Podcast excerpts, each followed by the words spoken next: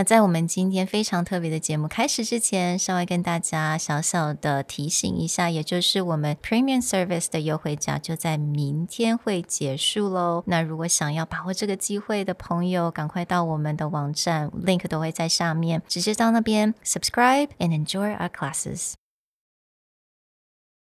今天我们邀请到了口译哥 Vincent 来到节目当中，跟大家聊一聊要如何有效的在职场上建立人脉，让 socializing 更自然。Without further ado, let's get into the show.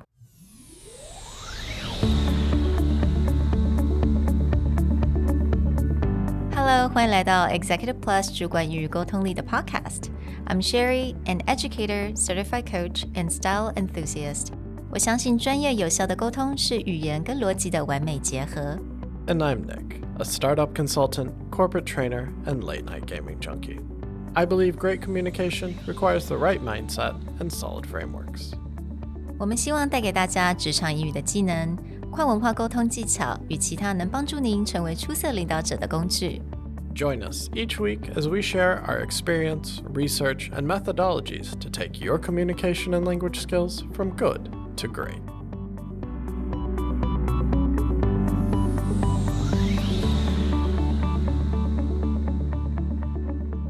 Hey, everybody. Welcome back to the Executive Plus podcast. Today, we have a super special guest, a good friend of Andrew, although Andrew couldn't join us today because he has his own exciting startup to work on, but someone that probably most of you have heard of or know a little bit about, Mr. Vincent. Alright，我们今天邀请到了口译哥，我相信大家应该马上听到口译哥都一定知道他长什么样子，他的才能在哪里。And 我发现其实做访谈的时候，我觉得今天 Vincent 应该是比我们还要更有经验吧。 I don't think so, to be honest. You guys seem to know what you're talking about. We we hope so. we try. Welcome. 非常非常欢迎来到我们今天节目。那我不知道大家可能听到口译哥，应该会想到他在做这种非常正式的口译的那个那种感觉那样那种状态。那但是我们今天呢、就想要来问他一些比较 personal 一点的问题，可能能够更了解他，能够了解到他，比如说他在社交的场合啊，他是怎么样去 navigate 这些 situation，他有什么一些 tips and tricks 可以让我们听众来一起学习。我今天非常高兴可以跟 Nick 跟 Sherry 一起来录制这一次的 podcast 哦。It's been quite a long time since I've done a podcast, so bear with me. but um, I'm especially excited for this podcast because it's a bilingual podcast, and it's great that people listening, you know, can practice their Chinese, practice their English, and catch up with current events. So. You know, I've told Nick and Sherry nothing is off limits，什么都可以问，除了某一些事情之外，我们 I was 刚 gonna 稍微 say 对了一下眼，然后大家彼此有一个了解。 但开玩笑啊，能问尽量问啊。那我想过去我的经历是在那个做过记者，I was a reporter. I've been in politics for some time. I was a staff member for President Tsai Ing-wen for the mm. past eight nine years. And my final posting was in TECRO, so it's our de facto embassy in Washington D.C. Mm.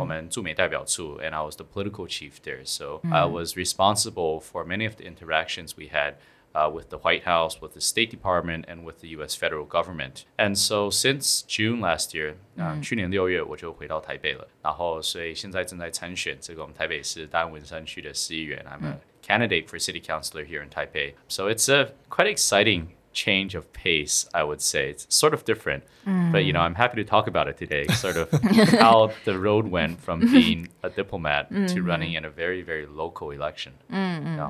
Right. So I want to ask, kind of started this off, and you mentioned that this is a bilingual channels, and actually I think 在台湾来讲，我们这种真的双语的 podcast 其实没有那么的多。那我想要了解一下你这种对于英文的这个 passion，大概从什么时候开始？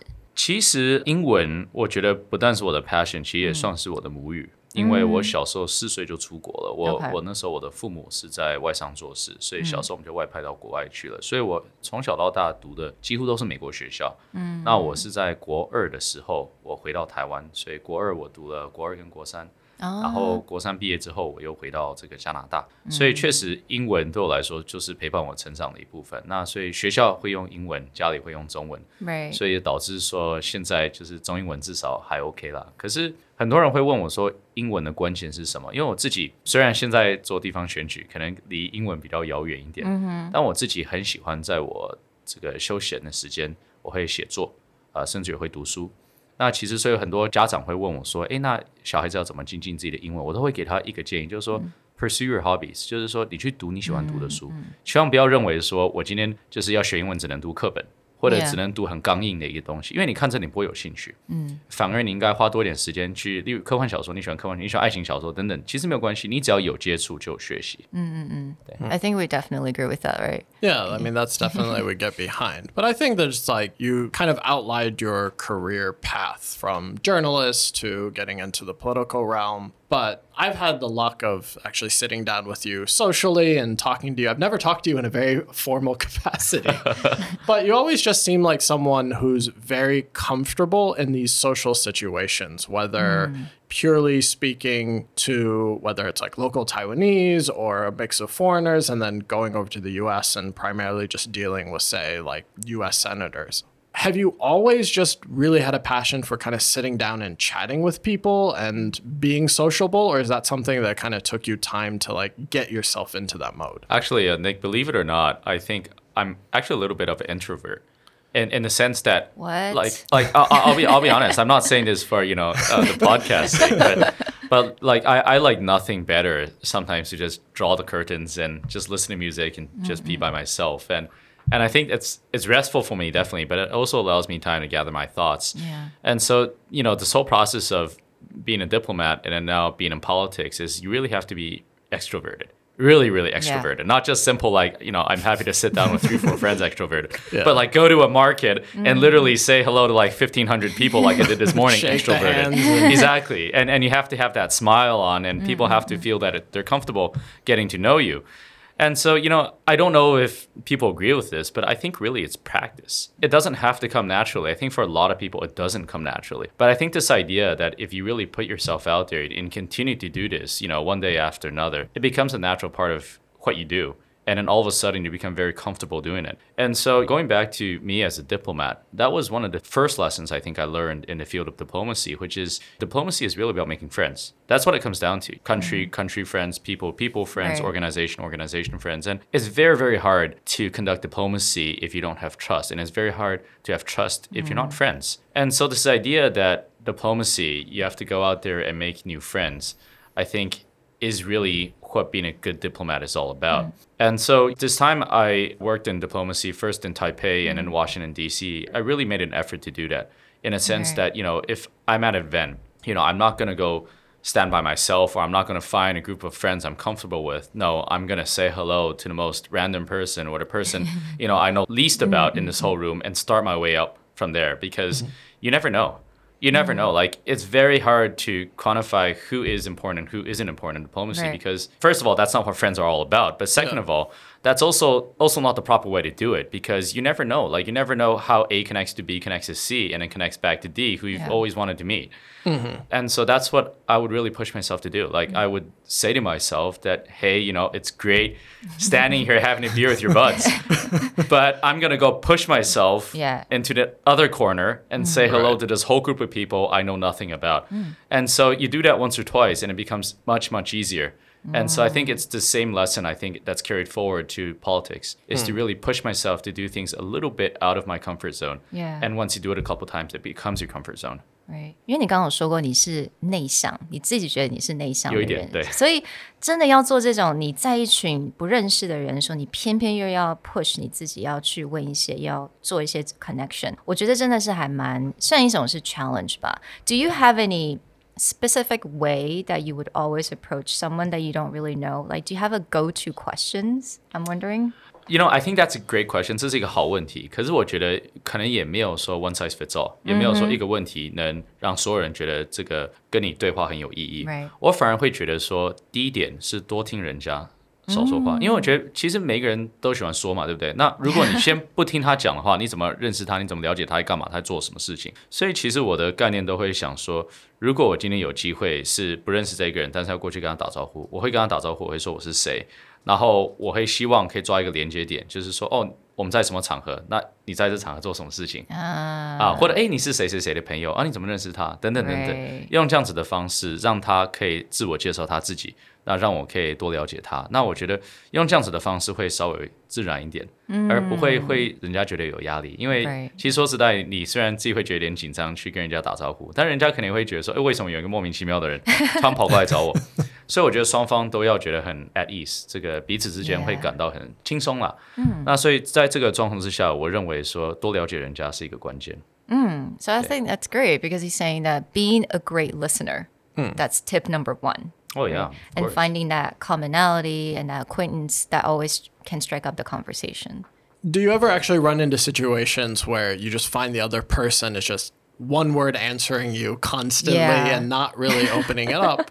For yourself, do you have a line where you're just like, okay, I'm going to let this go and move on? Or do you have any sort of technique that you mm. just sort of warm people up? You definitely talked about how you kind of get them in the mode of talking about themselves, leaving it a little more casual. But what do you do when just someone seems very like there's a wall? Mm. Right. That's an excellent question. And, you know, in politics, you really meet this quite often because you would obviously have a group of people that do not support what you stand for, do not support your political party, and so forth. And so, you know, I think body language is really important. Not only your body language, but, you know, your opposite number is body language mm-hmm. as well. So if I'm at a market, for example, and I meet somebody and this person is quite curt, you know, not very interested in mm. continuing mm-hmm. this conversation, there's two possibilities, right? The first possibility is they genuinely just do not want to speak to you, in which case you're not going to waste time because, and, and don't want to waste their time either. Right. Mm-hmm. And so you mm-hmm. say thank you and you move on. But the second possibility is that people are shy and you have shy yeah. people the time. And so, but normally, I think in that sort of situation, you can normally tell kind of from their body language whether they belong to A or belong to B. And for example, if they're shy, then your body language becomes very important. So if they're shy mm. and you really don't show an interest in continuing this conversation or you find it difficult to do so, then this conversation ends. Mm. But if they're shy and but then you show interest and you show warmth and you show this idea that you're very easy to converse to, and I think that normally opens up that door. And so, for example, if I'm at a market and I meet somebody and I say, 哦，早安，早安，狗仔，狗仔，你好，and then 他哦，呵呵呵，and then 就是跟我点个头，然后就想要继续走。我可能 depending on body language, if it's somebody I feel that just maybe shy, maybe you know I'll I'll shake their hand again and I'll say, oh, 加爸爸, you know, have you eaten yet, or something like that to open up the conversation. And if they're interested in continuing the conversation, that's great. If they're not, then that's absolutely fine as well. Mm-hmm. So I just think that, you know, trying to read people and the ability to be able to read people is very important in this context. Mm-hmm. I mean, we've been talking a lot about people in general. But I would just say is like since you've kind of lived in both realms, do you find that the way that you open up people when you were back in Washington D.C. versus how you get people to open up here in Taipei mm. is really different, or is it just like people are people? it's actually quite a bit different. I'll, I'll, ah. I'll tell you ah. because in, in DC it's diplomacy, right? And so mm-hmm. diplomacy. Mm-hmm. I mean, the idea is that sometimes people don't want to open up. It's not because they don't like you. It's because literally they have things they cannot tell you. Yeah. Ah. right, like national secrets, political yeah. stuff, all of that stuff stuff. So like this idea, you can continue to push on it. You know, it's actually quite difficult if genuinely mm. this is just something they're not able to speak to you about. And so, but here in Taipei, obviously it's much different, right? Like you're in local politics, and this idea of engaging and having people open up is just a matter of sometimes being friendly and able to engage in conversations. So. I think the two are very different. But you know, back in DC, even then, I find it's like this. You know, traditionally, I think many countries, including ours, conducted diplomacy very formally. Mm. And, you know, diplomacy is formal. That, there's no question about it. But at the same time, you know, you also want to understand what are your desired objectives and whether formality is the best way to achieve your desired objective. So, for example, if it's true, you know, somebody has a piece of information you want, or you want to engage with somebody on some topic, you could do it two ways. You could sit down at a long table, five people to five people, have a formality conversation, and I don't think you're going to get very far.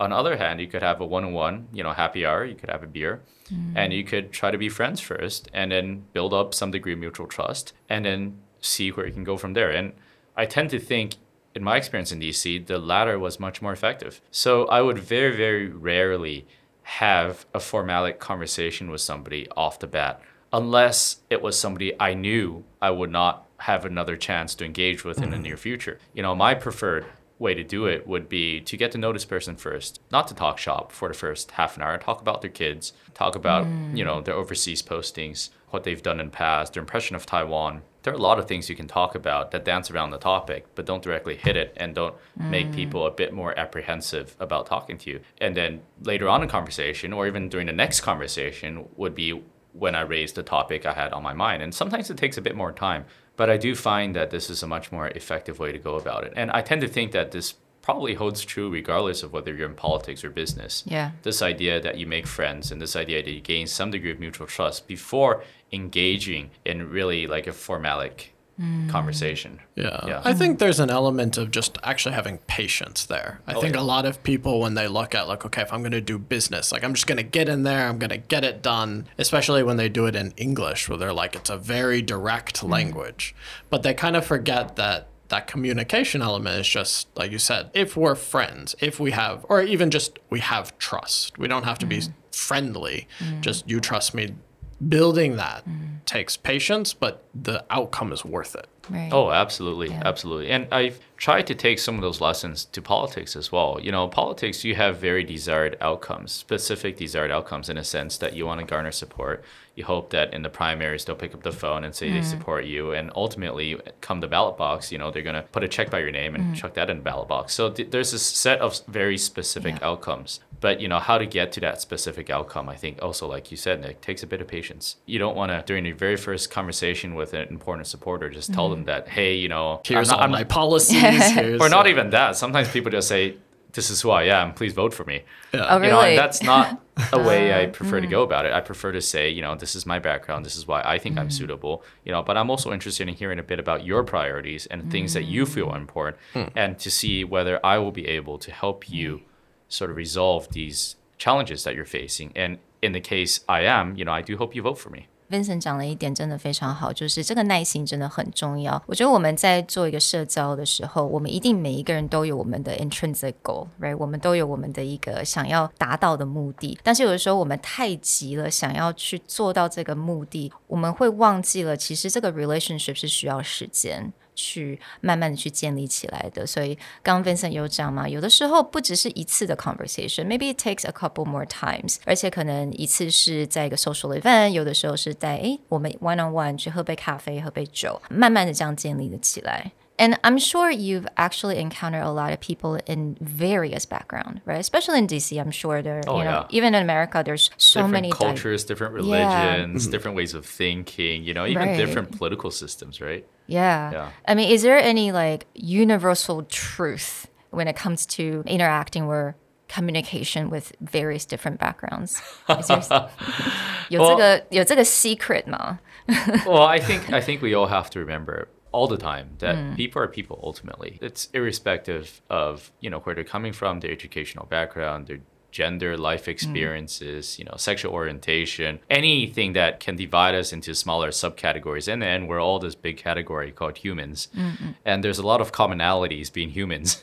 Mm. this idea that, like I've kept saying, this idea that you need to build friendships, you need to build mm. trust, you need to have conviction, you need to be able to convey warmth. All of these things tie us together. And so I actually tend to think there isn't a big difference, regardless of who you talk to or where they're from. Mm. Like in DC, obviously, because almost every country is represented in DC, you get an opportunity to meet people of all sorts of different backgrounds. I remember, like, for example, over lunch, I would perhaps be having a meal with a counterpart from the US government. And then, you know, two hours later, I would meet a friend from Somaliland, for example. And, you know, you wouldn't have this idea that these are two very different people because, in the end, like I said, I mean, everybody's human and people are in DC to achieve very specific purposes. And there's a lot of commonalities that tie us together. So I would say never forget that when you're in any interaction at all. Like, mm. it, it's irrespective of where they're from or what they're doing. It, it's really just this idea that we all share more in common than we have in differences. Mm, mm, yeah. Mm,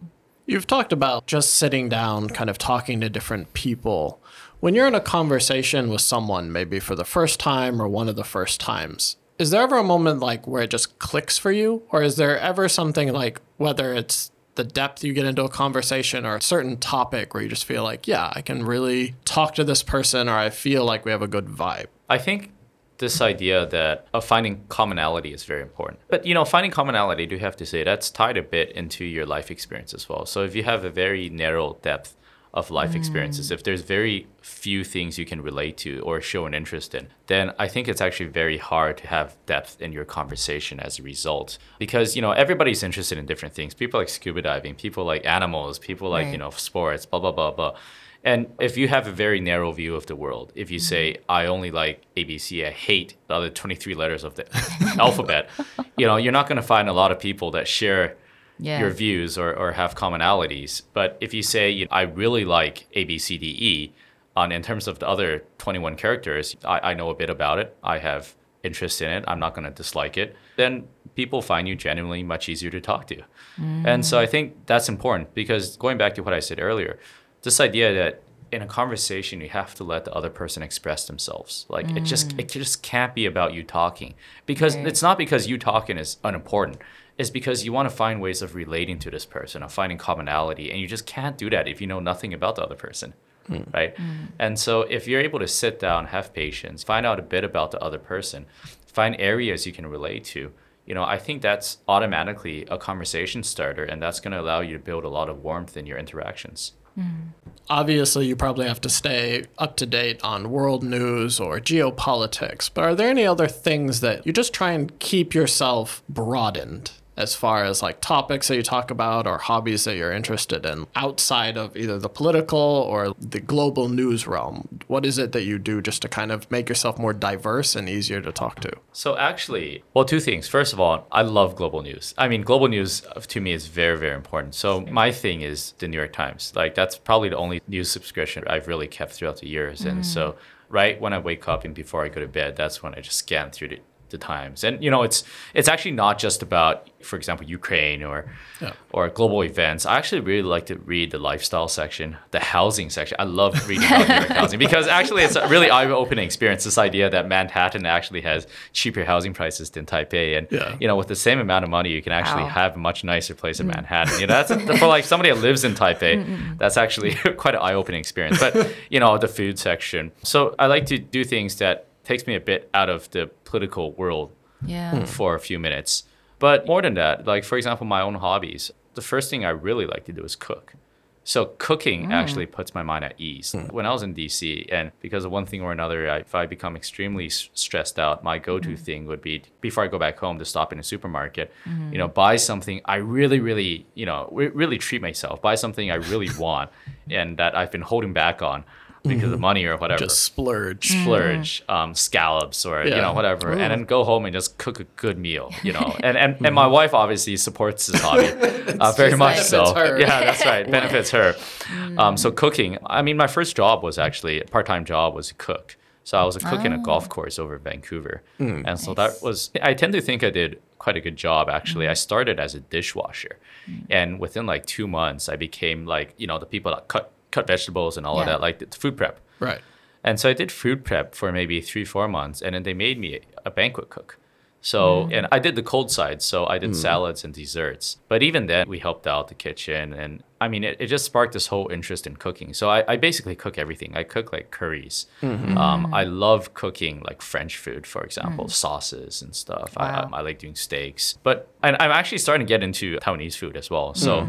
I, I tend to think I do quite a good beef noodle soup. But the thing with Taiwanese foods is some of them do take quite a bit of time. For example, mm-hmm. like if you do want a good broth, it's going to be overnight. It's not Right. going to be like instant gratification. But sometimes that's what you need, right? Instant gratification. That's right. Yeah. And I, I do a lot of bike riding as well. So that's something I'm mm-hmm. interested in. But, you know, the, politics sucks up a lot of time right now. So Yeah. it's sort of unfortunate for myself. But I do think that having hobbies, having an interest mm-hmm. outside of work is very, very important, not only for your own kind of mental well being, but also Yeah. for you to be able to relate to other people that have these sorts of interests. Because I think ultimately, that's what makes you interesting as a person. Yeah. You know, this idea that uh-huh. you have a great life and you do mm-hmm. things outside of work. Yeah，我觉得刚刚讲的非常有趣，就是你也可以听得到 Vincent 有非常多不同的嗜好，非常多不同的才能。那这也能够让他在各种不同的 conversation 当中，可以让人家非常快速的找到他们之间的共同点，也就是刚刚 Vincent 一直讲的这种 finding that commonality，其实是在社交场合是非常重要的。对我觉得这个真的很有意思。但是我知道今天 Vincent 的时间真的不是很多，他马上等一下就要出去 继续工作。但我一定要问一个问题，就是其实我这个是我刚刚才想到的。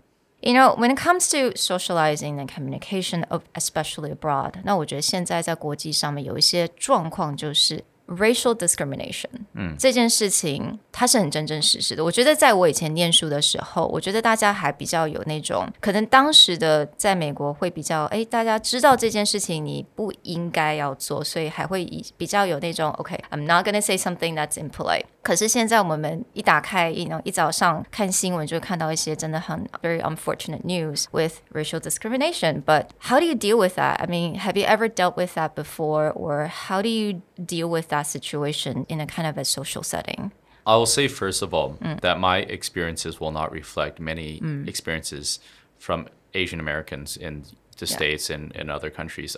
I've personally never felt racial discrimination, to mm. be honest. That being said, again, I, I want to reemphasize that many people do and many people have. Mm. And it's an unfortunate part of the life experiences of many people across the United States and across Canada and across other English speaking countries. Or, you know, in fact, not only English speaking, across anywhere in the world, yeah. you, will face mm-hmm. race, racial discrimination. I've been somewhat fortunate because growing up, I grew up in a community that was very much multiracial, very much diverse. Um, mm. We grew up in a small town outside Vancouver called uh, White Rock in mm. South Surrey, and there's a lot of Taiwanese people there. There's yes. a lot of people from it, yeah, sure. Yes. You, I'm sure you know all about it. mm. Yeah, so it's it's not something I had growing up, mm. uh, and then after that, I tend to think that because I spent so much time in Canada and the states you know that in terms of lifestyles like people may feel that you know i'm not somebody that just came in and needs some time getting accustomed to the cultural or cultural norms there. And and again, that's that's not to put a silver lining on what is an important topic. You know, the fact that I haven't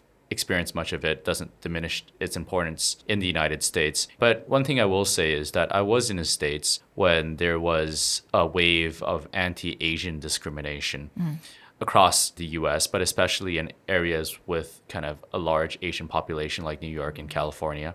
I was fortunate, I was in DC, and DC mm. is a very liberal, very mm-hmm. multiracial, and very much multi ethnic kind of place. But I do know people that have been discriminated against. I have heard their experiences. And frankly, I think it's something that people of all races, all creeds, all beliefs, should come together in in condoning and mm. being able to fight against it. You know, it's unfortunate, but I think some of that also exists in Taiwan. Yeah, you know, I think Taiwan is a welcoming society. I think are quite proud of, to the fact that we are a multiracial society mm. and that we have people from Southeast Asia, we have mm. people over from China, we have people all across the world residing in Taiwan. But sometimes, you know, those unconscious biases do exist. Mm. And so, you know, the best way I would say of fighting against these biases is really this idea of a good and well rounded education system. I think, you know, fighting against mm. biases, fighting against discrimination has to start, you know, from a very, very young age. I think that's when a lot of the ideas that we may have as we're older, you know, yeah. are ingrained when we're young. Mm. And so I, I would very much support this idea here mm-hmm. in Taiwan that we need to come together at a very, very young age mm-hmm. and have an honest discussion about how we can fight against many of these unconscious biases that we hold, mm-hmm. especially towards new immigrants or other people within mm-hmm. our society yes, to say that, oh, what should you say? That's kind of made it way too simple. I don't want to simplify the situation, but 在心态上面，你觉得我们应该要怎么样去建立？比如说，我们今天真的要出国，那有可能真的会碰到这种状况。你觉得在我们心态上面要有什么样很健康的一种想法，才能够让我们随时能够转换自己的心情？我觉得这一点其实很重要，就是说，我觉得也不是说同理心，真的不是同理心，但是我们需要。了解就是每一个人不同的出发点，那有一些他们的出发点是不好的，但是这出发点说真的，可能是来自他们的社会影响，可能是来自他们家人影响，可能是来自他们的教育体系等等等等。其实很多我所谓这种人的歧视，我不认为这是一个自然的反应，我不认为我们做人就是会歧视人家，我认为这通常是我们的环境所造成。所以我有时候会觉得说，如果会遇到这种状况的话，我觉得其实同情跟理解是一个方式，就是说，因为。